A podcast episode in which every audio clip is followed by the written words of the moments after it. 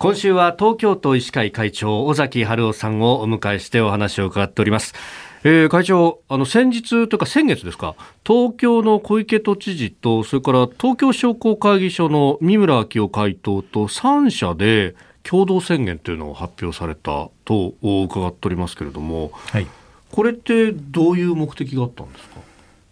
そうですね、一般的には、はい、経済対策とですね、感染症予防っていうか、それは両立しないんだと。だからいわゆるハンマーダンスみたいな形で、抑えるときは抑えて、そしてまた緩めて、経済活動っていう話ですね。だからどちらかというと、対立構造みたいになっちゃってるんですけども。そうですよね、そういうイメージでこう報じる側も結構多い気がします。でもですね、実際にはやはり感染症を十分に抑えてですね、ある程度長い時期感染者が増えない状態を作る方が経済的にもですねメリットが大きいんだろうということですね、それからいつまでの期間の間にできるだけ感染者を抑えることがやはり経済界にもメリットが高いということを商工会議所の三村さんもご理解いただいてですね、そしてですから一緒にですね、医療界と経済界一緒になってですね、緊急事態宣言下で一緒に感染者をどんどん減らす努力をしていきましょうという合意のもとに、そこに知事にお入りいただいて、共同宣言を出させていただいたということなんですね。ですからやはり三村さんのところは中小企業を主に、まとめられているわけで、例えば今東京都もテレワークをですね、7割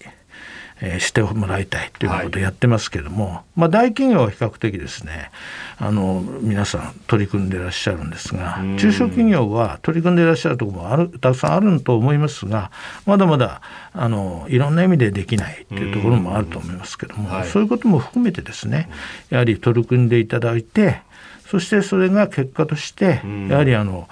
感染者がですね、そういう意味でやはり通勤行ってまたその帰りにどっかに寄って食事をする、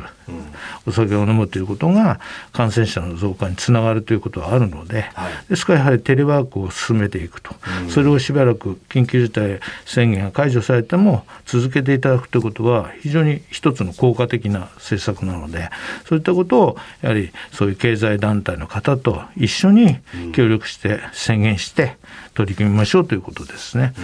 だから感染を抑えることと、それから経済がですね活性化することが必ずしもニーズ廃反というか、うまくいかないことではないんだろうっていう新しいですね、感染症科の経済学的な流れも私は今後できていくんだろうなと思いますので、そういった中でしっかり医療に取り組みたいと、そういうふうに思ってます。さあ、1週間尾崎会長にお話を伺ってまいりました。最後に、お聞きの皆さんに改めて伝えたいことをお願いいたします。はい、それはですね、やはり100年前のスペイン風邪ってありました。これは新型のインフルエンザなんですけども、でそういった時に皆さん免疫がない時期にいろんなことがあって、結局は3年間ぐらいかかって終わる方の収束を迎えたわけですけども、